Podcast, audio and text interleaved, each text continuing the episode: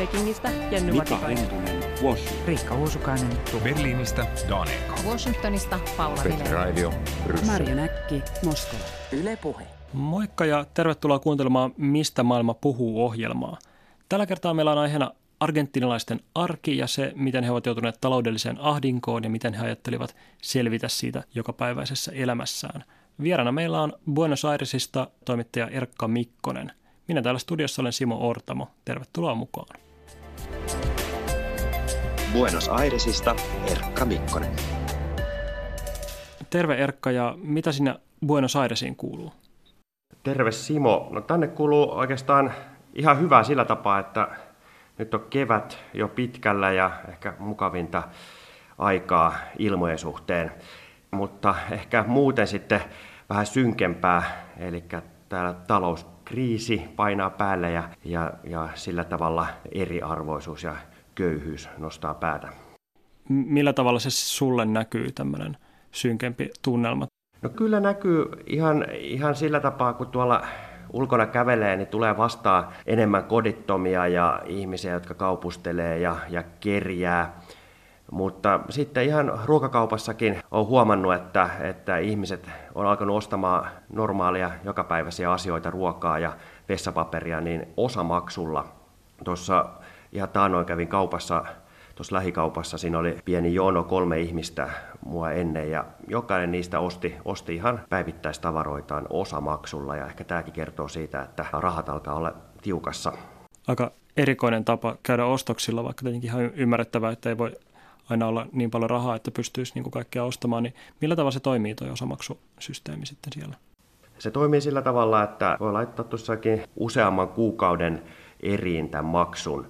Ja aikaisemmin valtio tuki tätä systeemiä avokätisesti ja se tarkoitti, että saattoi olla niin kuin 12 kuukauden tällä osamaksuaika ilman mitään korkoa. Mutta nyt tunnelma on vähän muuttunut ja vielä saadaan jossain paikoissa tarjota kahden tai kolmen kuukauden tällaista maksulykkäystä ilmaiseksi, mutta tota, yleensä niissä on kyllä jo, jo ihan, ihan tuntuva korko. Joo, aika, aika erikoinen. Tai, tai että Suomessahan tietenkin osamaksua käytetään ehkä isompiin elektroniikkalaitteisiin tai kodin koneisiin tai autoihin tai tällaisiin, mutta ei nyt varmaankaan ruokaa. Oletko sä itse päässyt kokeilemaan tätä osamaksusysteemiä? No en ole kyllä itse sitä koskaan kokeillut ja en ole edes ihan varma, että, että miten se onnistuu, kun mulla on kuitenkin käytössä suomalainen luottokortti. Että tota, vaikka sitä aina siellä kassalla kysytäänkin, niin en ole ihan varma, että, että saisinko oikeasti sitten ostettua osissa, jos olisi tarvetta. Täytyy joskus kokeilla. Niin ja koittaisit muistaa vielä maksaa se osamaksu ennen kuin lähdet maasta jossain vaiheessa. Jos... Totta, kyllä, kyllä. Tota, mikä siellä siis on niin kuin tämä taloudellinen tilanne ja missä vaiheessa ollaan niin kuin jouduttu huonompaan jamaan? Joo, tämä tilanne on oikeastaan pahentunut nyt sinä aikana, kun mä oon ollut täällä, eli vuoden alusta alkaen on talous alkanut sakkaamaan ihan kunnolla. Kaikkia ennustuksia on rukattu alaspäin, köyhien määrä on kasvanut, nyt on tuossa jonkin aikaa sitten tuli sellainen määrä, että yli 27 prosenttia koko väestöstä eläisi tällä hetkellä köyhyysrajan alapuolella ja 5 prosenttia äärimmäisessä köyhyydessä. Ja tämä ei ole sinänsä mitään poikkeuksellista. Argentiinahan on tosi epätasa-arvoinen yhteiskunta, mutta nyt köyhien määrä on siis kasvussa ja, ja niin kuin tuossa aikaisemmin sanoin, se näkyy ihan, ihan havaintona, että kadulla näkyy kodittomia enemmän.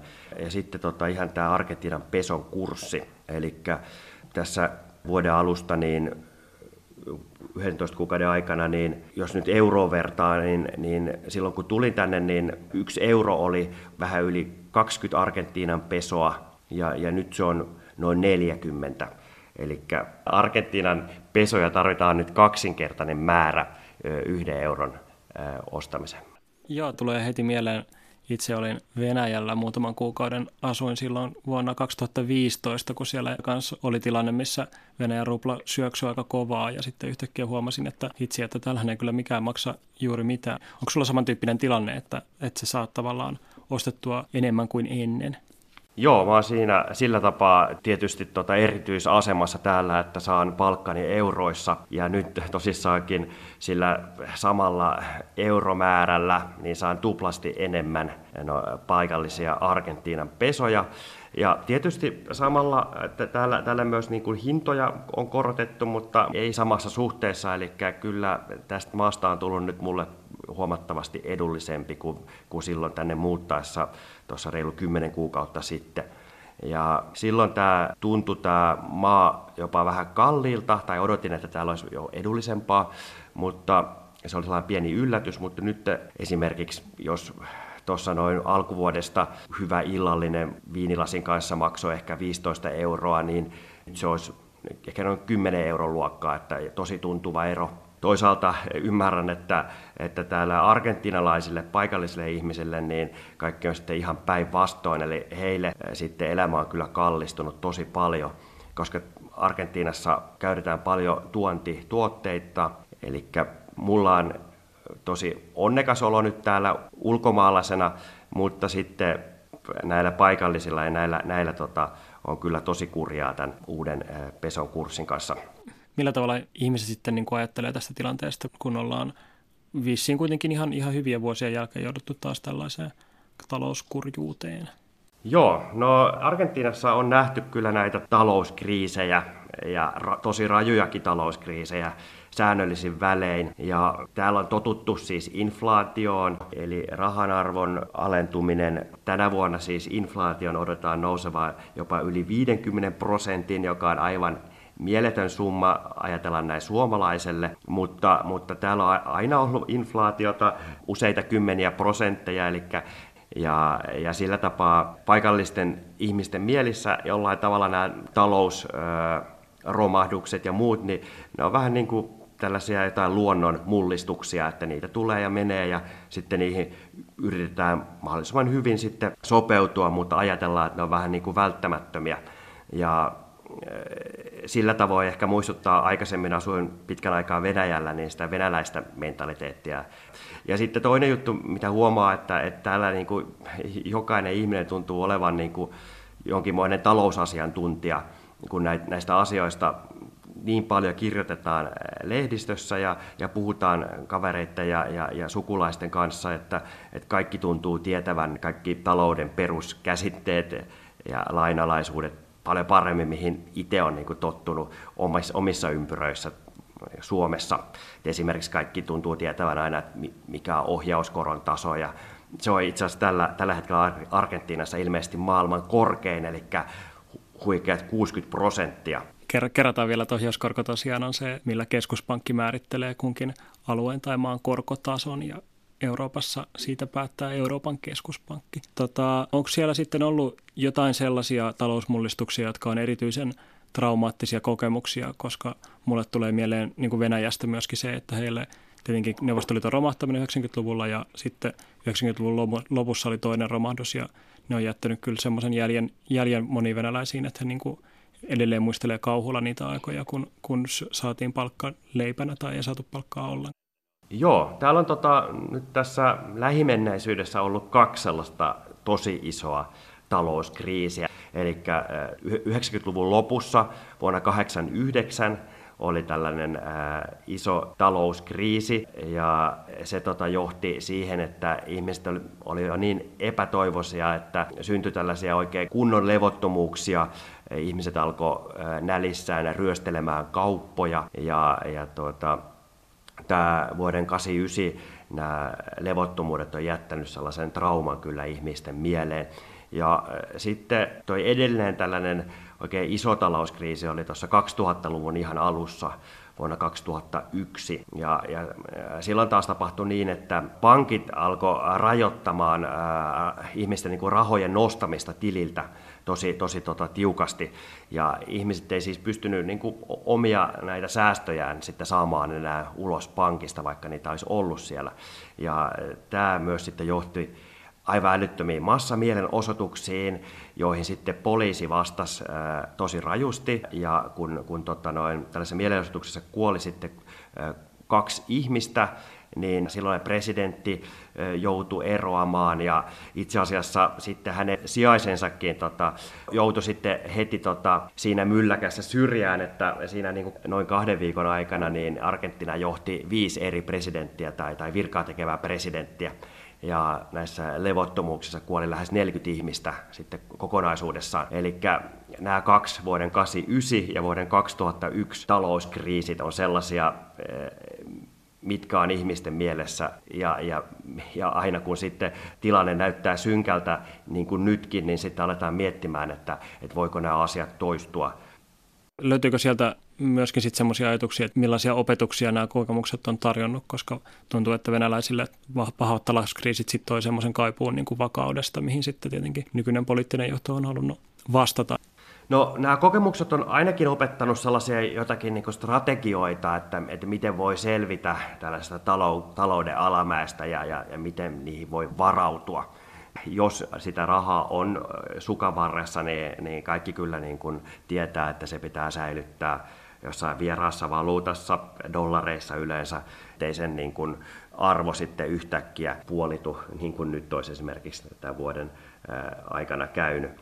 Ja sitten yksi sellainen asia, joka tuota, on juuri tässä, tässä ajassa, on näiden lisätienistien saaminen esimerkiksi Uberin tai Uberin tämän, tämän, tämän taksisovelluksen avulla. Eli Uberin mukaan Argentiina on nyt niin kuin nopeiten heidän kehittyvänsä niin kuin markkina-alue.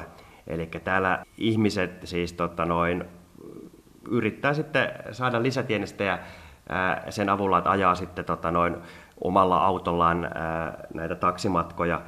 Ja, ja, tota, ja sitten samoin niin kuin nämä, nämä, nämä ruokalähettipalvelut, niin, niin ne on täällä tosi kasvussa ja, ja tämä voisi olla ehkä yksi sellainen tapa, millä, millä, millä saisi sitten lisää rahaa. Entä sitten se, että, että jos argentinalaiset on ehkä tottunut siihen, että talous aina välillä niin sakkaa aika pahasti, niin onko se vaikuttanut sitten tavallaan semmoiseen, että miten he suhtautuu sitten tällaisiin asioihin muuten? Joo. Niin kuin ehkä tuossa aikaisemminkin oli vähän puhetta, niin, niin argentinalaiset kokee jollain tavalla nämä talouskriisit sellaisena eh, vähän niin kuin luonnon ilmiöinä, jotka tulee ja menee ja, ja niihin täytyy vaan sitten yrittää sopeutua parhaan mukaan. Se myös tarkoittaa sitä, että, että halutaan kuitenkin elää siinä hetkessä, koskaan ei tiedetä, että, että mitä huominen tuo tullessaan, niin sitten niin keskitytään siihen yhteen hetkeen eikä murehdita liikaa.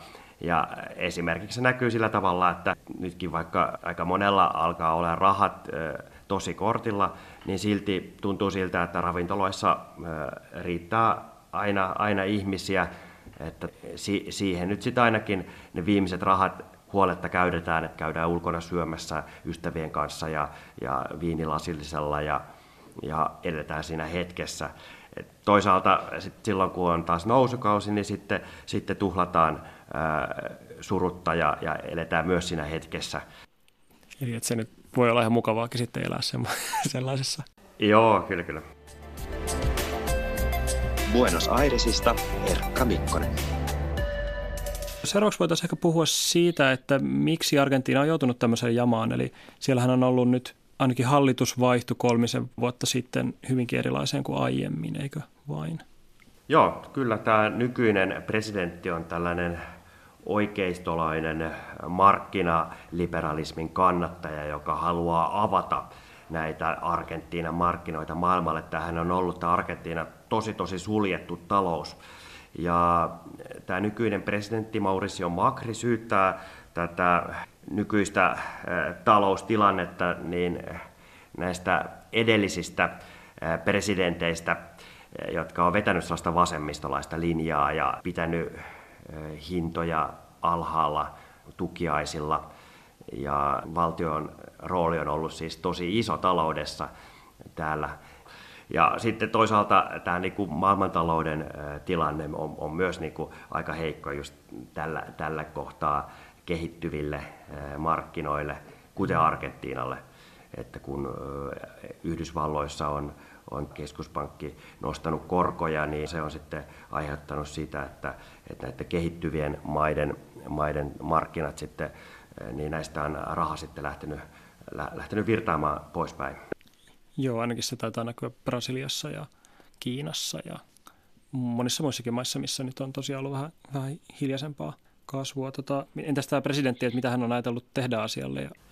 No tämä nykyinen presidentti Mauricio Macri, niin hän on neuvotellut tällaisen tosi suuren lainasopimuksen kansainvälisen valuuttarahasto IMFn kanssa ja, ja luottaa, että tällä lainalla niin tällä sitten varmistetaan se, että Argentiinassa riittää rahaa ja saadaan tota, asiat sitten hoitumaan, mutta tämä on myös hirveästi aiheuttanut kritiikkiä, sillä, sillä tota, tämä IMF nähdään tosi isona mörkönä täällä Argentiinassa.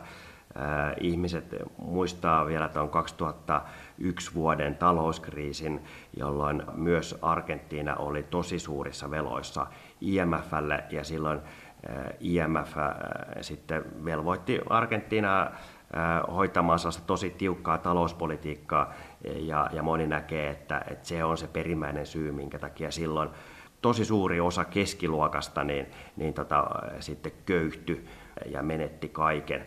Sitten toisaalta tämä presidentti, joka luottaa tällaiseen vapaaseen kilpailuun, niin, niin hän on sitten myös joutunut vähän niin kuin perääntymään tässä ideologia, ideologiassaan ja, ja tämän köyhyyden noustessa, niin, niin hän on alkanut myös jollain jotain peruselintarvikkeita tukea, että joidenkin ihan perusruoka-aineiden hinnat saataisiin sitten pidettyä sellaisella tasolla, että, että ihmiset niitä pystyy ostamaan, että, että aina löytyisi kuitenkin ihan köyhimmillekin jotain ostettavaa kaupasta. No miltä sitten näyttää tavallaan se, mitä seuraavaksi saattaisi tapahtua? Onko niin kuin, talous edelleen jonkinlaisessa syöksyssä vai on, on, näkyykö siinä jonkinlaisia merkkejä jotenkin rauhallisemmasta tilanteesta? No sanotaan, että ihan sellaisesta akuutimmista paniikkimielialasta on ehkä hieman päästy, mutta, mutta tilanne on kyllä tosi vakava ja tämä presidentti koko aika sanoo, että edessä tulee olemaan niin kuin vaikeita aikoja ja kansan pitää nyt vaan kestää. Ja tämä joulukuu, joka on ihan, ihan kohta tulossa, niin, niin se on ollut sellainen tota, vuoden aika tai, tai kuukausi, jolloin täällä on nähty aikaisimpina talouskriisin aikoina niin kuin tällaisia tosi pahoja tilanteen eskaloitumisia. Eli ju, juuri nämä kauppojen ryöstelyt 90-luvun lopussa ja sitten tota, taas nämä massamielenosoitukset, jotka vaati kymmeniä kuollon uhria niin tuossa 2000-luvun alussa, niin, niin ne tapahtui kummatkin juuri joulukuussa ja sen takia täällä oikeastaan vähän niin kuin odotetaan kauhusekaisin tunteen sitä, että, että voiko nyt joulukuussa taas tapahtua jotain niin kuin tosi tosi pahaa ja tilanteen kriisiytymistä. Osaatko yhtään sanoa, että minkä takia just joulukuu voisi olla semmoinen aika, jolloin tämmöisiä on tapahtunut? No, toi vuoden loppu ja joulu, joulu on tietysti sellainen aika, jolloin niin kuin, eh, tosi moni asia kasaantuu. Täällä on joulu myös vuoden tärkein juhla. Sitten samalla täällä alkaa kesälomat. Pitäisi panna niin kuin parasta pöytää jouluksi ja sitten vielä kaikki lomat on siinä, siinä tota noin, tulossa, mitkä taas myös, myös vaatii paljon kuluja, mutta tilanne huononee kyllä koko ajan ja, ja, ja sen takia on nyt tosi mielenkiintoista nähdä, että, että, että miten tämä loppuvuosi menee täällä. Ja eikö se ollut niin, että ensi vuonna sitten on jo vaalit ja presidentti saattaa joko vaihtua tai jatkaa? Joo, ens, ensi vuonna täällä on presidentinvaalit ja, ja tilanne on sillä tapaa erikoinen, että vaikka, vaikka tämä nykyisen presidentin suosio on kyllä tippunut aika, aika paljonkin nyt näiden tämän talouden sakkaamisen myötä, mutta ei kuitenkaan sellaista vaihtoehtoakaan oikein sellaista todellista vaihtoehtoa hänelle nyt niin kuin tiedossa, että entinen presidentti Kristiina Fernandes de Kirchner – hänen ehkä uumoillaan yrittävän nyt uudestaan presidentiksi. Hän on niin kuin vasemmistolainen, mutta, mutta hän, hän on sitten itse sotkeutunut taas korruptiokriisiin, joka on sitten hänen sitä niin kuin mainettaan pilannut. Eli ei oikein sellaista niin kuin yhtä varteen otettavaa haastajaa tällä hetkellä näkyvissä. Buenos Airesista Erkka Mikkonen. Otetaan tähän, tähän lopuksi sitten vielä suositus. Eli, eli suosittele meille jotain teosta, joka sun mielestä kannattaa lukea, jos on kiinnostunut Argentiinasta tai Etelä-Amerikasta ylipäätään. Joo, mä suosittelisin sellaista Roberto Arltin äh, Raivokas leikkikalu nimistä äh, romaania. Se on äsken suomennettu. Anna ja Häkli, joka asuu myös täällä Buenos Airesissa, on tämän äh, suomentanut. Ja se kertoo sellaisesta niin kuin eriarvoisuudesta, mitä näkyy täällä Buenos Airesissa, vaikka tämä Arltin kirja on siis, tota, kertoo sadan vuoden takaisesta Buenos Airesista, niin siinä on paljon sellaista samanlaista, mitä on niin kuin tänä päivänäkin. Eli silloinkin sata vuotta sitten Buenos Aires oli kuhiseva miljoona kaupunki, joka oli täynnä siirtolaisia. Silloin noin 60 prosenttia jopa kaupungin väestöstä oli maahanmuuttajia. Ja, ja tämä Roberto Art on sellainen uudenlainen argentinalainen kirjailija. Hän oli köyhä, itse oppinut ja teki hanttihommia tämän kirjoituksen ohella ja, ja oli maahanmuuttaja lapsi itsekin. Ja se on valtava ero Argentiinan aiempiin kirjailijoihin, jotka tuli sitten yläluokasta. Eli tämä Roberto Art on siis tällainen ensimmäinen uuden ajan kirjailija Argentiinassa ja kertoo elämänmakuisesti tästä maailmasta, joka, jossa itsekin eli. Eli silloin nämä siirtolaiset olivat tällaisia köyhiä etelä-eurooppalaisia, italialaisia tai, tai, tai sitten tai puolalaisia tai muita, mutta tänä päivänä on sitten vaikka bolivialaisia tai senegalilaisia tai, tai, tai, tai muita, mutta, mutta edelleen samoja ongelmia täällä niin kuin eletään ja yhteiskunta on hyvin eriarvoinen ja tämän, tämän kirjan kautta sitä pääsee vähän niin kurkistamaan, että, että millaista se, se elämä täällä voi olla.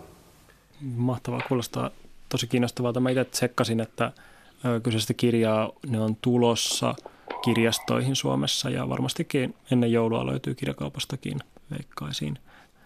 Kiitos Erkka sinne Buenos Airesiin. Tässä taisi olla kaikki tältä erää. Tota, hyvää jatkoa ja joulun odotusta. Hyvä, kiitos paljon ja hyvää joulun odotusta myös sinne Suomeen. Kiitos. Tässä oli kaikki tältä erää meidän Mistä maailma puhuu ohjelmassa. Ensi kerralla meillä on vieraana Dan Ekholm Berliinistä. Hän on aloittanut Eurooppa-kirjavaihteena syksyllä. Minä täällä studiossa olin Simo Ortamo ja jos tästä piditte, niin kertokaa ihmeessä kavereille ja sukulaisille ja kaikille mahdollisille kuulemiin.